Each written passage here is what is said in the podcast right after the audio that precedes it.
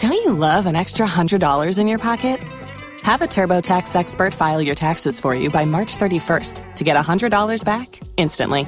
Because no matter what moves you made last year, TurboTax makes them count. That means getting $100 back and 100% accurate taxes only from Intuit TurboTax. Must file by 331. Credit only applicable to federal filing fees with TurboTax full service. Offer can be modified or terminated at any time. Idag ska vi inleda lite kort om islam. Och vi kommer även att beröra hur Socialdemokraterna nu startat sin sedvanliga lögnkampanj. Eller ja, de kallar det ju för valrörelse. Men lik förbannat så är det bara lögner och hyckleri. Hur de låtsas att det inte regnar. Vi ska idag i synnerhet prata om hur Morgan Johansson fullständigt gjorde bort sig i SVT i intervjuprogrammet 30 minuter. Och det här blir kul. Så stanna kvar!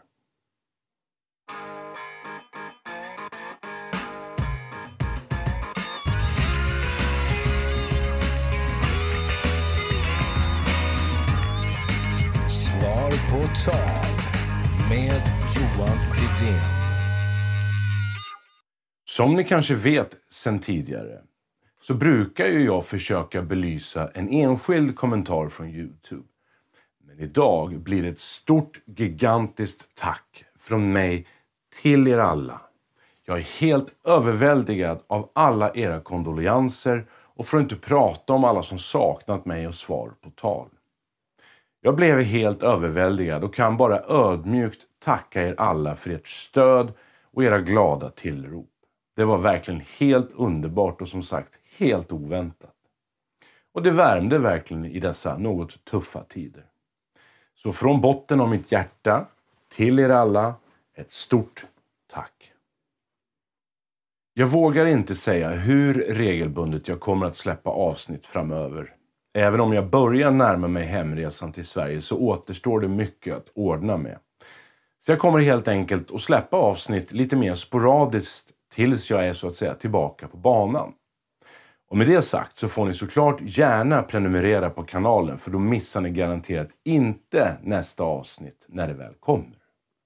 Och jag blir jätteglad om ni stöttar mitt arbete med svar på tal. Och det finns lite olika alternativ för att stötta kanalen som ni kan se här ute till vänster.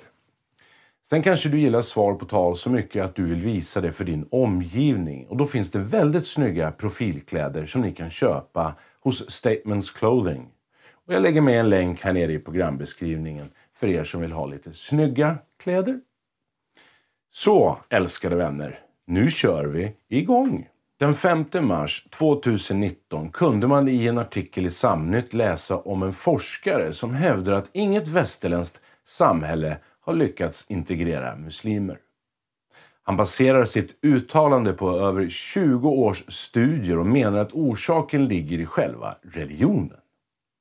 Och här är det ju väldigt svårt för mig att inte brista ut i ett no shit Sherlock. Och vidare säger då forskaren Rud Koopmans att han genom sina studier kommer fram till att omkring 40-45 procent av muslimerna i Europa kan anses vara religiösa fundamentalister. Och det kan jämföras med andelen kristna i Europa där endast 5-10 procent av de troende kan anses vara fundamentalister. Koopmans vänder sig mot de ofta upprepade påståendena om att endast en ytterst liten klick av muslimerna är radikala och att dessa människor inte ska anses ha något att göra med religionen. Enligt forskaren är det betydligt fler än de individer som tagit sig till Islamiska staten eller utfört terrordåd i Europa som kan anses vara fundamentalister. Det handlar om människor som tolkar religionen på samma sätt. Deras gemensamma syn på världen, hatet mot västvärlden och judarna. Artikeln är som sagt från, från 2019 men hans rapport bekräftar helt och hållet min egen uppfattning om islam och vad jag själv i åratal har sagt. Att svenska politiker försöker lura oss att tro något annat än vad Kopmans studier visar tyder på att svenska politiker är antingen 1 så korrumperade och köpta att de medvetet utsätter oss för livsfara och bokstavligt talat ger bort Sverige till islam. Eller två, de är så pinsamt korkade att de faktiskt inte vet bättre. Om det är alternativ ett eller två låter jag er själva avgöra, men en sak är säker. Kopmans studier bevisar det som jag och så många andra hävdat i åratal, att islam går inte att integrera. Och denna lilla mjukstart om islam leder oss osökt då in på det här. I en artikel av Marcus Oskarsson, en person som man såklart kan tycka vad man vill om, men i alla fall. I en artikel så skriver han att SVT avslöjat att terrorkvinnorna som klassas som säkerhetshot av det kurdiska självstyret på grund av sin terrorhistorik inom IS redan direkt förhörts vid ankomst till Sverige och sedan släppts ut i det svenska samhället. SVT berättar vidare att kvinnorna släpps ut i samhället utan att det gjorts en ordentlig bedömning om de fortfarande är radikala och kan utgöra en fara för samhället. SVT betonar att en del av terrorkvinnorna är så radikala att de inte ens ville komma tillbaka till Sverige. En av kvinnorna är från Göteborg och misstänks för folkmord, brott mot mänskligheten och krigsbrott. Hon sattes på ett tåg med ett nummer till en socialjour och enligt SVT är det upp till henne själv att kontakta myndigheterna. En annan kvinna från Västsverige är dömd till rättspsykiatrisk vård då hon hotat att döda en skötare och sagt att hon ska skära halsen av skötarens pappa inför hans ögon. Hon har enligt egna uppgifter varit med och mördat människor tillsammans med IS. Och även hon släpptes helt fri efter förhör. En annan kvinna satte sina minderåriga barn i IS träningsläger för att bli terrorbarnsoldater. 18 och 14 år gamla dödades de i strid. Hon misstänks även för tvångsgifte och krigsbrott men även hon släpptes helt fri efter förhör. Terrorforskaren Magnus Ranstorp är upprörd och förbannad och anser att Sverige gör fel som släpper ut dem fritt i samhället. Ja, och då blir ju jag på något sätt, hamnar i samma situation som tidigare, måste utbrista i ett No shit Sherlock. Men det är så här illa med Sverige.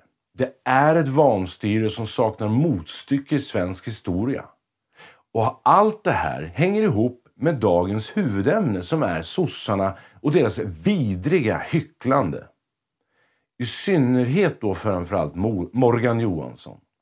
Så innan vi går vidare så ska ni ha det här just som jag just har precis pratat om. Det ska ni ha i åtanke. Men nu ska jag inte hålla er mer på halster. Vi börjar lite mjukt med Magdalena Andersson som nu säger att sossarna vill skärpa kraven för arbetskraftsinvandring. De behöver, det behöver ske en förändring, säger hon. ja, alltså Magda, helt seriöst. Om du tänker bli statsminister efter Steffe Puffe Löfven så vet vi nu att vi kommer att få samma skit som vi hade med Löfven. Det blir ingen skillnad. Bara lögner och trams. Precis så som jag påpekade i förra avsnittet när jag pratade om att Stefan Löfven har meddelat att han ska avgå. Det kommer inte göra någon skillnad. Sen vill jag ju inte riktigt egentligen kasta grus i sossarnas lögnmaskineri. Men exakt vilka jobb är det vi behöver arbetskraftsinvandring till? Med en arbetslöshet om cirka 88 procent så känns det faktiskt som att köerna till a-kassa och försörjningsstöd är välfyllda så det räcker och blir över. Det är ju faktiskt inte fler arbetslösa vi behöver importera. Vad vi behöver göra är att skapa arbeten. Så det här tramset om arbetskraftsinvandring är just det, ett rent jäkla trams. Vi har officiellt, officiellt, 478 500 arbetslösa i Sverige i juli 2021. Vilket såklart är en förljugen bortfifflad siffra med tanke på att Ulf Kristersson nyligen i en partiledardebatt själv sagt att det är 675 000 invandrare som inte har egen försörjning. Så man kan ju undra under vilken påhittad statistisk rubrik som vår kära maktelit gömt dessa vinstmaskiner i. Så nej, Magdalena Andersson, det är inte skärpta krav vi behöver för arbetskraftsinvandring. Vi behöver fler jobb. så att dessa upp till en miljon människor kan få egen försörjning. Någon mer invandring av så kallade vinstmaskiner som ska rädda pensionerna, de behöver vi verkligen inte. Ja, och det räcker ju inte då med dessa dumheter. Mikael Damberg snackar så mycket skit att han inte behöver en servett utan dasspapper för att hålla rent skiten runt mun. Man kan läsa att sossarna bland annat vill göra det möjligt att vräka kriminella för att städa upp i segregerade bostadsområden. Vidare vill sossarna införa straffskärpningar, fler verktyg för polisen och skärpta sociala åtgärder. Mikael Damberg säger att svängningen är ideologiskt bottnad. Kriminalitet skapar otrygghet och begränsar människors liv. Allra värst är det för de som är fattiga och lever i utsatta områden. Vi måste vända utvecklingen och vi måste vara tuffare. Han tillägger att en politik med hårdare tag idag är okontroversiellt inom socialdemokratin. SSU, SSUs nyvalda ordförande Lisa Nobo sa i en intervju i DN nyligen att det ska vara jäkligt jobbigt att vara kriminell i Sverige. Och att tuffa straff är högprioriterat för ungdomsförbundet. Okej. Okay. Så efter sju år vid makten, i ett Sverige som brinner varje dag, där folk skjuts, mördas, rånas, våldtas, så vill alltså sossarna plötsligt göra något åt, proble åt problemet. Alltså, vad då göra något åt problemet? Funkade det inte med pizza, tafsa inte-armband och en hjälptelefon för radikaliserade? Sen måste det ju såklart faktiskt vara en ren slump att denna socialdemokratiska kovändning kommer ganska exakt 12 månader innan valet. Jo, såklart. Det är ju bara ren slump. På frågan om varför sossarna inte gått fram med, det här, med den här politiken tidigare så svarar Dumberg, eller förlåt, Damberg, citat. Det tar tid att göra saker på det här området. Vi socialdemokrater har stramat upp flyktingmottagandet så att vi hamnat på nivåer som vi kan hantera. Vi tycker också att det som kommer till Sverige i första hand ska bo på mottagningscentraler för att lära sig svenska, få del av information och sedan flytta ut i samhället på ett ordnat sätt. Och han fortsätter och påstår att det funnits en ängslighet tidigare. Citat. Damberg anser att det tidigare har funnits en ängslighet i att beskriva samhällsproblem kopplade till stor invandring och dålig integration. Men att samhällsdebatten nu har kommit ikapp. Alltså, är det någon som går på det här jäkla snacket? Någon? Det är som man vill spy vilket kvalificerat skitsnack. Det har inte funnits någon ängslighet. Till exempel så stod vi i folkets demonstration redan 2015 och sa som det var. Men vad gjorde sossarna då? Jo, de skickade fram superljugaren Mona Sahlin som i en debattartikel påstod att alla vi i folkets demonstration var våldsbejakande extremister och att vi var män som hatar kvinnor. Och vi sa faktiskt nästan ordagrant exakt det som de säger nu. Så nej, det fanns ingen ängslighet. Det fanns bara ljugande, hycklande sossar och sex andra partier som vägrade kalla en spade för en spade. Men som sagt, nu har ju valåret börjat, så nu ska det börja ljugas igen. Så snart släpper ni väl dessutom fram Mona Sahlin igen, som hon ska intyga att allt ni säger är sant. För ingen kan ta med tusan intyga saker som Mona Sahlin. Hon är faktiskt bäst på det. Och det som är så vidrigt med sossarnas kovändning är att de inte heller skäms. Nu försöker de få det att låta som att det här är världens mest naturliga åsikt. Vilket det faktiskt är, om man har huvudet påskruvat. Men ända sedan SD kom in i riksdagen 2010 så har alla sunda, normala, korrekta åsikter genererat fina epitet från bland annat sossarna. I hela elva jäkla år har de kastat skit på alla som sagt att vi måste ställa krav på invandrare. De har kastat skit på oss alla som krävt tuffare tag mot de kriminella. Och de har kastat skit på oss alla som sagt att vi inte klarar av att ta emot så här många människor. Inte nog med det. Sossarna har dessutom haft den dåliga smaken att jämföra oss med Breivik och massmördande nazister. Och vi har ju haft rätt hela tiden. Men vad får vi för det? En spark i arslet. Nej, om man röstar på sossarna i valet 2022, då har man ta med tusan ingenting annat i huvudet än ren sågspån. Om det då inte var nog med det här så har vi då Sveriges rikslögnare Morgan Johansson som spenderar all sin vakna tid på Twitter istället för att sköta sitt jobb. Titta på ansiktsuttrycket på Anders Holmberg.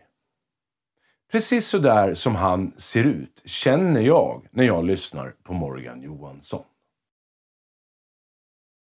När Morgan Johansson nyligen blev intervjuad i SVT så ljög och slingrade han sig som man faktiskt funderar på om han ens själv tror på det han säger. Titta här skulle börja med migrationspolitiken. För I somras så röstades ju en ny migrationslagstiftning igenom betydligt stramare än den som gällde före år 2015. Mm. Varför var det viktigt att få till den där ändringen? Av två skäl. Det första är att vi behövde ha en långsiktig hållbarhet i migrationspolitiken. Eh, det, och det innebar att vi kunde inte ha en, en politik som i alltför hög utsträckning avvek från övriga EU. Inte en för generös egentligen, eller Nej, för liberal eller vad man För då var risken den ju att vi skulle hamna precis i samma läge som vi gjorde 2015. Och när jag tillträdde 2014 då tog Sverige emot 12 eh, procent av alla asylsökande som kom till EU. Eh, och det var ju oproportionerligt därför att Sveriges befolkning utgör ungefär 2 procent av EUs befolkning. Och då var man tvungna till att få ner det här så att vi inte igen skulle hamna i samma situation. Och på det sättet är den här lagstiftningen långsiktigt hållbar. Men så är det ett skäl till också. Och det är att vi behövde hitta sätt också att stärka integrationen. Och eh, den här nya lagstiftningen den utgår ju då ifrån att först får du tillfälligt uppehållstillstånd men sen efter tre år så kan du söka permanent uppehållstillstånd. Men då ska du kunna försörja dig själv, du ska inte ha begått några brott, eh, du ska ha grundläggande kunskaper i samhällskunskap och, och, eh, och det svenska språket. Så att den här nya lagstiftningen, enligt min uppfattning, möter båda de här kraven. Mm. I sju år har sossarna suttit vid makten och nu påstår Morgan Johansson att vi behöver en långsiktig hållbarhet i migrationspolitiken. Jo, det tog ju bara sju år att komma på det. Och nu säger han att vi inte ska hamna i samma situation som 2015. Jag menar, tror ni på det här?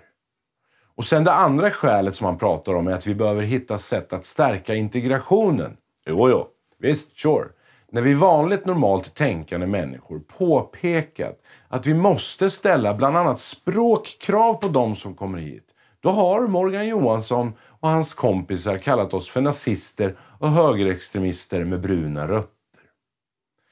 Så absolut Morgan, du framstår nu som oerhört trovärdig. Ja, vi kör vidare. Men det vi gjorde det var att vi tog ansvar för Sverige då och drog åt och stramade åt. Och det var en mycket svår politisk situation och uppgift att då göra. Jag gick till riksdagen. Nu, nu är du lite på väg in på det där spåret ja. igen. Som, ja, men... att, som att ni tyckte nåt helt annorlunda före 2015, innan ni såg det här väldigt stora som ja. hände där i slutet av 2015. Och att alliansregeringen eh, tyckte, att ni tyckte något helt annorlunda än alliansregeringen före. Men alliansregeringen, det var alliansregeringen som skapade den lagstiftning som vi idag har. Eller rättare sagt, som, som vi hade då, 2014. Så det var ju de som tappade kontrollen över det här. Sen var ju då frågan när, eh, hur, skulle man, eh, hur skulle utvecklingen sen gå under det kommande året. Och då såg vi det under våren 2015 att det eh, möjligen så att man skulle kunna klara av det, men det gick ju inte. Utan på hösten så drog vi slutsatsen att det här går inte längre då 2015, men inte eh, hösten 2014 då du redan var migrationsminister. Vi lämnar det. I, i, i hur som helst, du nämnde det själv. Eh, när den här eh, nya migrationslagstiftningen kom så innehöll den bland annat eh, skärpta krav för anhöriginvandring. Du sa själv att ni vill införa ett språkkrav för medborgarskap. Och det där motiverade du med att språket är nyckeln till arbetet och eh, till samhället. Eh, men så där har du inte heller alltid tyckt. Skribenten och debattören Alice Teodorescu, som tidigare arbetade för Moderaterna, hon berättade i vintras att du har varit djupt kritisk till idén med språkkrav. Eh, så här skrev du själv på din blogg 2008. Dagens huvudnyhet om att regeringen ska skärpa kraven för asylsökande som vill ta hit sin partner och barn är ett symptom på stress. Pressad av låga opinionssiffror ser Reinfeldt ingen annan utväg än att spela det främlingsfientliga kortet med förhoppning om att han ska kunna göra om Leijonborgs tvivelaktiga bedrift från 2002. Då tjänade förslaget om språkkrav för medborgarskap som en magnet för främlingsfientliga väljare till Folkpartiet. Och nu tror kanske Reinfeldt att detta nya förslag ska kunna fungera på samma sätt för Moderaterna. Men det är bedrövligt i sin utstuderade ömklighet. Men så typiskt för en politiker som inte är så noga med de grundläggande värderingarna. Bara man vinner val. Mm. Ja, eh, Morgan Johansson, när Reinfeldt då ville skärpa kraven för anhöriginvandring då spelade han enligt dig eh, det du kallade för det främlingsfientliga kortet och Folkpartiets förslag om språkkrav det var en magnet för främlingsfientliga väljare. Eh, så där tyckte du när du satt i opposition. Nu genomför du själv de här delarna. Ja. Vad är det för kort du spelar?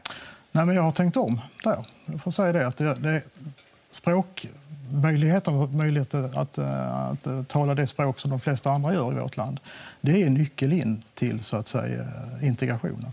Och det är rimligt tycker jag att man ställer det kravet om man ska ha ett permanent uppehållstillstånd och man tänker sig att man ska leva här under, under lång tid. Det är faktiskt så. Så att, därför, är, därför blev det här också en del i den lagstiftning som vi nu går fram, har gått fram med och som vi nu har på plats. Så du har ändrat dig i de här frågorna? Ja, därför att jag ser ju nog att eh, här behöver man trycka ännu hårdare ska jag säga, på att alla eh, ska lära sig svenska så att säga, för att kunna komma in i det svenska samhället. Och jag, tycker, och jag har sett också under de här åren, det här var, det här var 2008, under de här åren som har gått. Jag har träffat ganska många människor faktiskt som har varit här under ganska lång tid men som ändå inte klarar sig på, på svenska. Och jag tror att för att det ska fungera, med, inte minst med så pass många vi har, vi har 20 procent av vår befolkning som är födda utomlands, eh, då behöver man eh, trycka ännu hårdare på vikten av, av språket. Bara så att jag förstår här. Eh, man kan såklart ändra sig även i politiken, men det är ingen liten förflyttning. Ena stunden när du sitter i opposition då är det här främlingsfientliga förslag. Man drar det främlingsfientliga kortet. Det är ett förslag i en främlingsfientlig magnet. Nästa stund när du sitter i regering, då är det bra politik. Ja, men situationen är också... Hur ser du själv på den där förflyttningen? Nej, men ibland kan det ju faktiskt vara så också att man ser hur utvecklingen förändras också. Och man ser att man behöver göra mer saker för att förstärka integrationen. Och det är bland annat detta som vi har sett. Och, och om du vill kan man ta det ännu längre, för det är inte bara det kraven som vi sätter upp nu när det gäller språkkravet utan också att man har grundläggande kunskaper i hur det svenska samhället eh, fungerar. Att man inte har begått några brott, att man kan försörja sig själv. Så att, men blir, visst, de, det här de här förslagen mindre främlingsfientliga? Nej, men det är, jag tror att i det läget när vi har ett stort integrationsproblem, eh, och det har vi eh, alltjämt faktiskt, då måste man också bli tydligare på vad som är balansen mellan rättigheter och skyldigheter. Och vi upprätthåller asylrätten med den nya lagstiftningen. Men vi trycker också hårdare på vilka skyldigheter och plikter Men det tyckte väl Fredrik Reinfeldt och eh, eh, Lars Leijonborg för Folkpartiet redan då? Då tyckte du att de agerade främlingsfientligt. Nu genomför du eh, de idéerna. Ja, därför att jag tror ändå att man behöver ha en annan balans när det gäller rättigheter och skyldigheter. Så att det, det är korrekt. På den punkten så, så har jag tänkt om. Att här behöver man eh, så att säga, skärpa kraven på, inte minst när det gäller eh, både språket och att man har grundläggande kunskaper i det svenska När det gäller just språket, eh, fast i det här fallet ditt språk, hur, hur tänker du idag då om dina eh, väldigt hårda ord här? Nej, men det är klart att det här var ju en, en del i en politisk eh, diskussion som då fanns. jag tror att syftet, från de, inte minst från Leijonborgs sida, var ju just att man ville dra till sig några av de där väljarna som tyckte på det här sättet. Va? Det var själva poängen med hans, med hans utspel. Och, eh, och vilket han hade också... är ditt syfte då? Mitt, syfte, mitt syfte är att försöka se till att vi får en bättre integration. Och det är därför vi lägger de här förslagen. Varför skulle han ha ett annat syfte med att lägga det här än vad du har? Nej, men, han hade säkert samma syfte också. Men det är klart att han, han var ju angelägen om att, eh, att också göra något som ingen annan hade gjort i politiken tidigare och hitta liksom en lucka här politiskt. Och som du nu gör, hade, hade Lars Leijonborg rätt 2012? Nej, men jag tror att det var nog riktigt att lyfta själva språkfrågan eh, på det här sättet. Och som sagt, nu är vi beredda att genomföra det här och vi gör det ju faktiskt också tidigare. Vi Fast frågan, du, bara så att jag inte, det blev så många ord där så att säga, men hade han rätt då? Hade, liksom, hade det varit en poäng?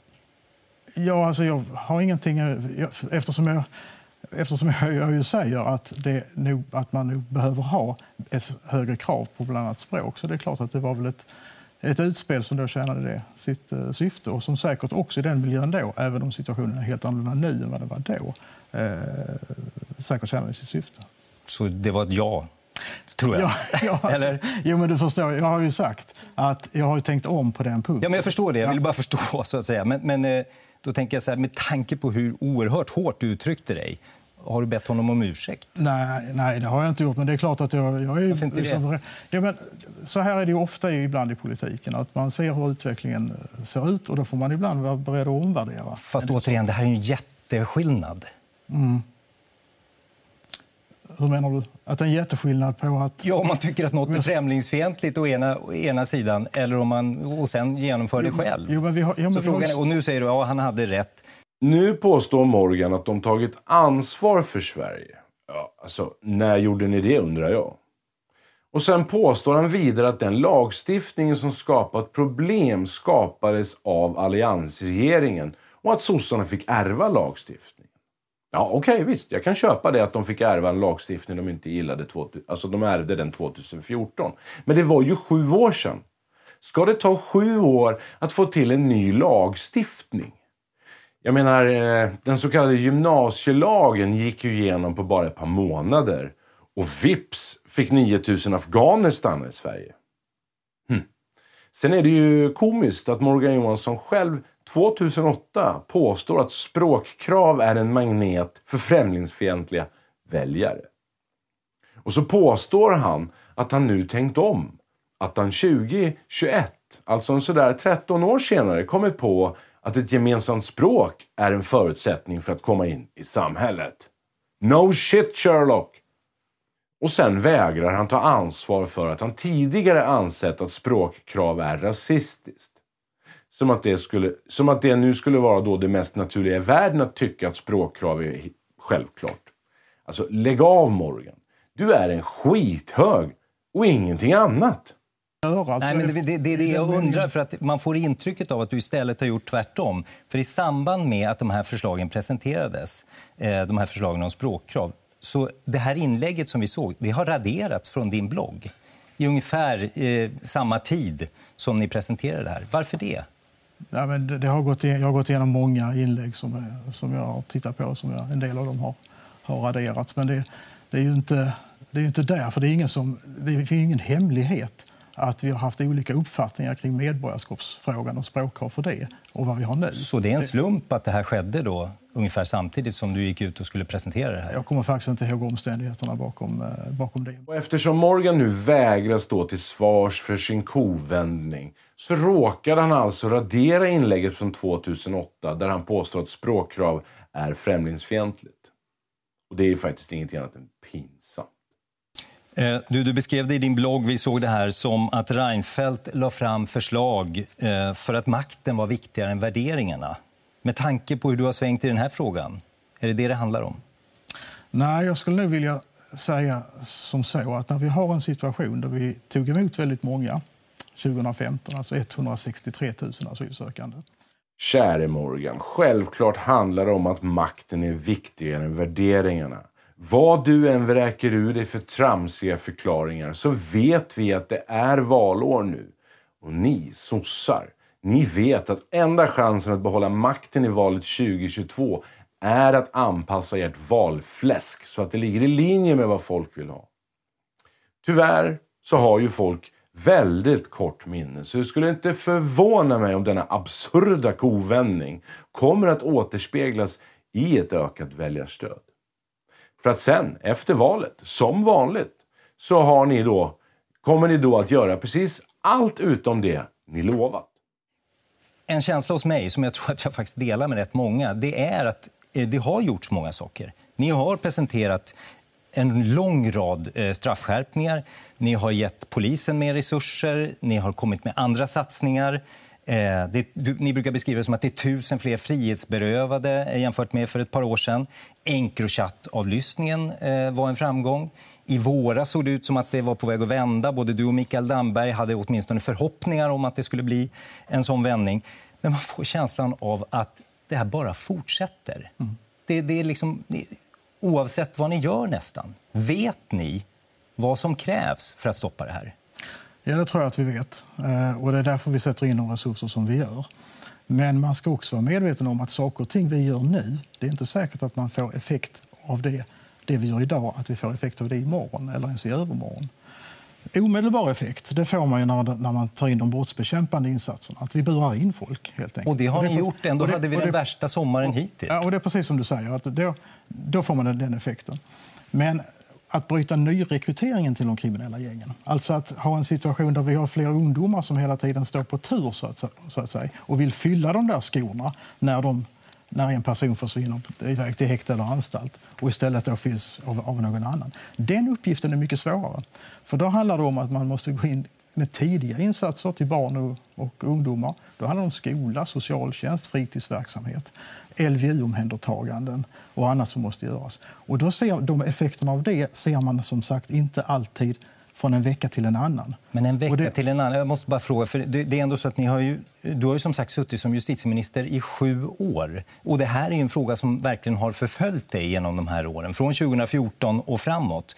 Och, och det har genomförts både saker på det förebyggande området, det har genomförts saker eh, på det rättspolitiska området.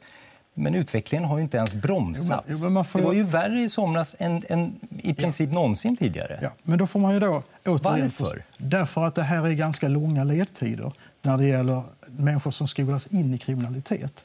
Det är klart att om man, gör, om man inte tar hand om barn och ungdomar när de är 5, 6, 7, kanske 10 år, mm. ja, då kommer du att se effekterna av det efter ytterligare 10 år. Så att så att saker och ting vi gör nu när det gäller det förebyggande, ja, det kanske du inte kommer att se effekter av förrän om en fem, Och ni år. tror att det får effekter? Ni vet ja, inte riktigt? Ja, du säger att det, det finns... får vi se någon gång i framtiden. Nej, men man måste ju ändå man får jobba med de verktyg man har. Ja. Och de verktygen vi har, det är polisen, det är straffen, det är kamerorna, det är verktygen till polisen, det är avlyssningsmöjligheterna, allt detta. Polis och åklagare har nu mer verktyg, större resurser, fler anställda än någonsin tidigare. Det måste vi jobba med. Men sen måste också kommunerna svara upp här. De som sitter på skola, socialtjänst, mm. fritidsverksamhet och annat. Och då säger jag att för att kunna bryta nyrekryteringen till de kriminella gängen, då gör man inte bara det med själva brottsbekämpningen på kort sikt, utan då måste man göra det också med med, med, de sociala insatserna som måste fram. Det är precis som han, Anders Holmberg frågar. Vet ni vad som krävs? Nej, sossarna vet faktiskt inte. Eller så vet de, men vill inte göra vad som krävs. Här pratar Morgan om nyrekrytering till gängen. Men ett effektivt sätt att stoppa rekryteringen är ju att splittra gängen genom att ge polisen både resurser och befogenheter att bekämpa de kriminella. Sen blir Morgan lite irriterad på slutet för att Anders Holmberg vägrar ge sig. Och plötsligt vill Morgan lägga över ansvaret på kommunerna. Alltså skola, fritidsverksamhet och socialtjänst. Jo, jo. Absolut, för det är ju kommunerna som ska bekämpa 40 klaner. Själv trodde jag faktiskt att det var polisens uppgift, men jag har tydligen missförstått något. Jag tag i en eh, del där av det du nämnde, nämligen polisen. En av era viktigaste åtgärder det har ju varit det där målet om fler poliser. Och på sistone så har ni sagt, just som du sa alldeles nyss faktiskt, att Sverige har fler poliser än någonsin. Samtidigt så har ju befolkningen vuxit kraftigt. Eh, och mäter man antal poliser per invånare, polistäthet, så ligger Sverige fortsatt väldigt lågt. Vi ser det där tredje lägst inom EU. Värst gängbrottslighet, nästan lägst polistäthet. Eh, varför beskriver du inte så? Nej, men så kan man också beskriva det om man vill. Men då kan jag ju invända och säga att polistätheten ökar ju nu också. För nu, nu, nu utbildar vi ju fler poliser inte, eller en takt som är högre än vad befolkningen ökar. Och därmed så ökar också polisen. Men hur stort problem är det där? Det är klart Med, att alltså, det- Om man nu har en sån omfattande Det gängkriminalitet, värst i Europa, att vi ligger så oerhört Det är lågt. klart att det är ett problem. Och jag hade mycket hellre sett att det inte hade varit så att alliansregeringen skar ner polisutbildningen med 90 procent för att finansiera sina skattesänkningar. För det var ju det vi pratade om då. Jag hade mycket hellre sett att när jag tillträdde att jag hade kunnat tillträda till en nivå med polisutbildning på kanske 1200-1500 per år. Men det gjorde vi ju inte. Utan jag tillträdde till en nivå där det, där det utbildas en 600-700 poliser per år. Och det första vi fick göra då, det var ju att skala upp polisutbildningen så att vi nu utbildar betydligt fler. Och då tar det två och ett halvt år att utbilda en polis. Jag är och mycket mer och nu, sugen nu, på och nu är vi där så att säga, där politik poliser så att nu säga, än om alliansregeringen. Ni har haft sju år på er. Eh, Just ökningen av just poliser den går rätt eh, trögt. Målet har varit 10 000 fler polisanställda. Polisen har sagt att de vill att 70% av sin personal 2024 ska vara eh, poliser. Hittills har antalet poliser ökat med 1800. Om man ska nå upp till deras krav, eller deras mål, då krävs det 4 500 till. Och forskare som undersökt det här de säger att det här kommer inte att gå. Det är för få som eh, tas in på, eh, på polisutbildningarna. Vad säger du? Ja, vi får se. Den information vi har fått från Polismyndigheten det är att de ligger på sin plan och till och med lite före sin plan. Så att, Jag tror inte och att det talar har- emot har- att det krävs 4 500 till för att nå upp till det här Nej, kravet. Och vi får ju se nu här de kommande åren hur stora kullarna blir. Men eh, det är ju samtidigt viktigt att man får in rätt poliser också så att man inte sänker kraven på de som ska bli poliser.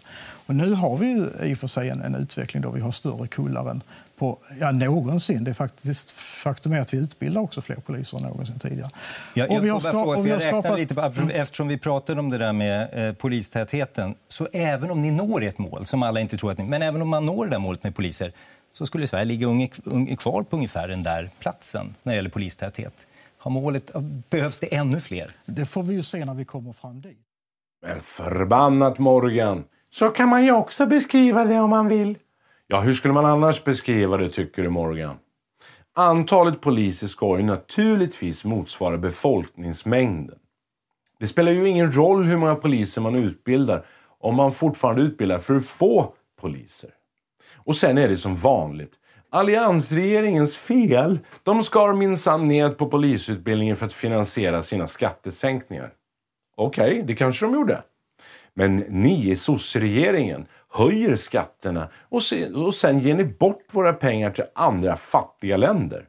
De där 175 miljarderna som ni ska ge bort hade ju räckt till en hisklig massa poliser. Sen kan inte justitieminister Morgan Johansson svara på hur många poliser Sverige behöver. Alltså hur kan han inte svara på det? Han är ju justitieminister. Är vi 10 miljoner människor i, i Sverige så behövs det ett visst antal poliser för att upprätthålla lag och ordning. Det är inget konstigt alls. Hur många poliser ska det så att säga gå på ett visst antal invånare? Och det är ju ingenting vi som, så som Morgan uttrycker det, är ju ingenting vi ska behöva vänta och se. Det ska du Morgan känna till. Jädra trams! Så min analys av allt det här med Magdalena, Damberg och Morgan Johansson är att valåret har börjat.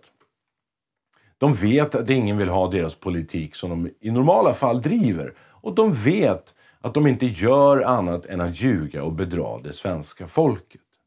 Så nu vänder de kappan efter vinden, låtsas som att det regnar och...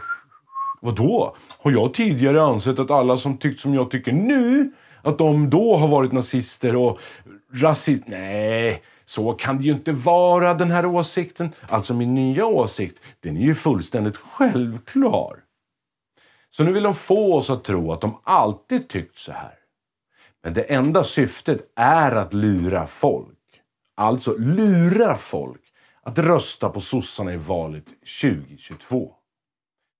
I sju år har Socialdemokraterna suttit vid makten och under den tiden har bland annat Stefan Löfven hävdat att hans Europa minsann inte bygger några murar. Och vi fortsätter ta emot i runda slängar 100 000 människor per år. Och Ynkeman, eller förlåt, Ygeman, har påstått att den ökande kriminaliteten beror på för låga frisörpriser. Och det har stulits vapen från Rosenbad. Vi släpper ut IS-mördare fritt i det svenska samhället. För att inte prata om de sju imamerna som av Säpo klassats som en säkerhetsrisk och skulle utvisas. De släpptes också ut på gatan. Och vi har en vidrig våldtäktsman som fick 840 000 kronor i skadestånd för att han var under 18 år när han våldtog. Och det är ta med tusan bara i Sverige som man nästan kan bli miljonär på att våldta. Och vi har också IKEA-mordet, terrordådet på Drottninggatan. De skapade också en helt absurd gymnasielag så att 9000 afghaner, i huvudsak unga män, som saknade asylskäl skulle få stanna i landet. Och Morgan Johansson sitter mer eller mindre varje dag på Twitter och ljuger hela tiden när han borde fokusera på sitt jobb. Listan över dumheter som Socialdemokraterna, Miljöpartiet och Centern pysslat med sedan hösten 2014 är så absurt lång att jag skulle behöva göra minst 100 program om jag skulle ta upp allt. Och nu står de, helt skamlöst, och försöker få oss att tro att de har koll på läget och att de alltid tyckt så här. Min analys är att Socialdemokraterna spelat ut sin roll och helt enkelt hör hemma på historiens skräphög. Och som jag sa tidigare, helt ärligt. Den som röstar på sossarna i valet 2022 har sågspån i huvudet och behöver få professionell hjälp. Kanske åratal av terapi och tung medicinering. Kära svenskar. Sluta rösta på Socialdemokraterna. Dagens boktips är boken 1984 av George Orwell. Och jag har tipsat om, om den förut, men jag tipsar om den igen. För om du inte läst den så är det på tiden att du gör det. Boken släpptes den 8 juni 1949, alltså min födelsedag den 8 juni av alla dagar. Ja, alltså, jag är ju inte född 1949 då, men i alla fall. Det är ta mig tusan kusligt vad likt vårt moderna samhälle har blivit boken. Och så här beskrivs boken på Bokus hemsida. När den kom ut 1949 hade världen just sett en totalitär regim falla och en annan födas. I djurfarmen hade Orwell redan studerat stalinismens mekanismer och nu drog han linjerna vidare in i framtiden. Landet Oceanien har genomfört det det frihets och människofientliga kontrollsamhället på alla nivåer i samhällsstrukturen. Teknologin, arbetslivet, den mänskliga interaktionen och inte minst i språket. Konstant övervakning råder och storebror ser dig. Winston Smith, huvudpersonen, arbetar på sanningsministeriet med att ändra historien och därmed visa att partiet och dess ledare alltid haft rätt och alltid kommer att ha rätt. Men i hans enhanda tillvaro växer en längtan efter något annat. Ett upproriskt frö som i sig är nog för att leda till hans undergång. Och har du inte läst 1984 så är det verkligen dags nu. Och nu så går vi över till dagens fråga. Dagens fråga är följande. Vad tror du? Är sossarnas extrema kovändning i allt som rör migrationsfrågorna är den genuin eller är det bara valfläsk? Kan det vara så att sossarna faktiskt till slut insett att det inte längre går att vanstyra landet på det här sättet? Eller är det bara ett skådespel för att kunna hålla sig kvar vid makten 2022? Och vad tror du? Och som vanligt, go nuts i kommentarsfältet och skriv precis vad du tror om det här.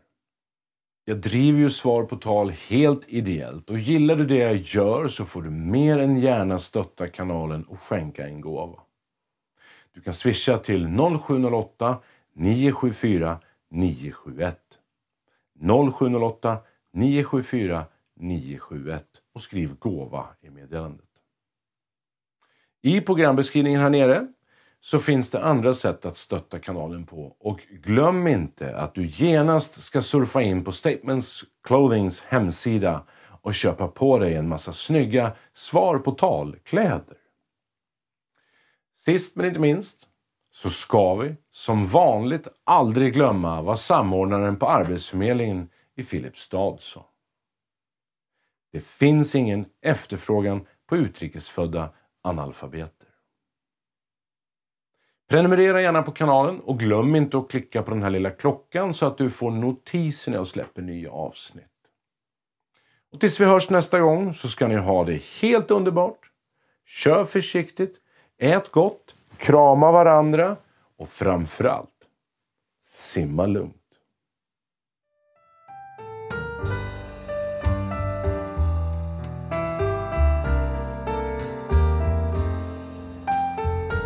Host, script and production by Johan Wyden. Mixed and mastered by Johan Wyden. Photo and design by Johan Wyden. Artwork by Thomas Weiberg. Don't forget to subscribe to my channel, click the subscribe button and hit that bell.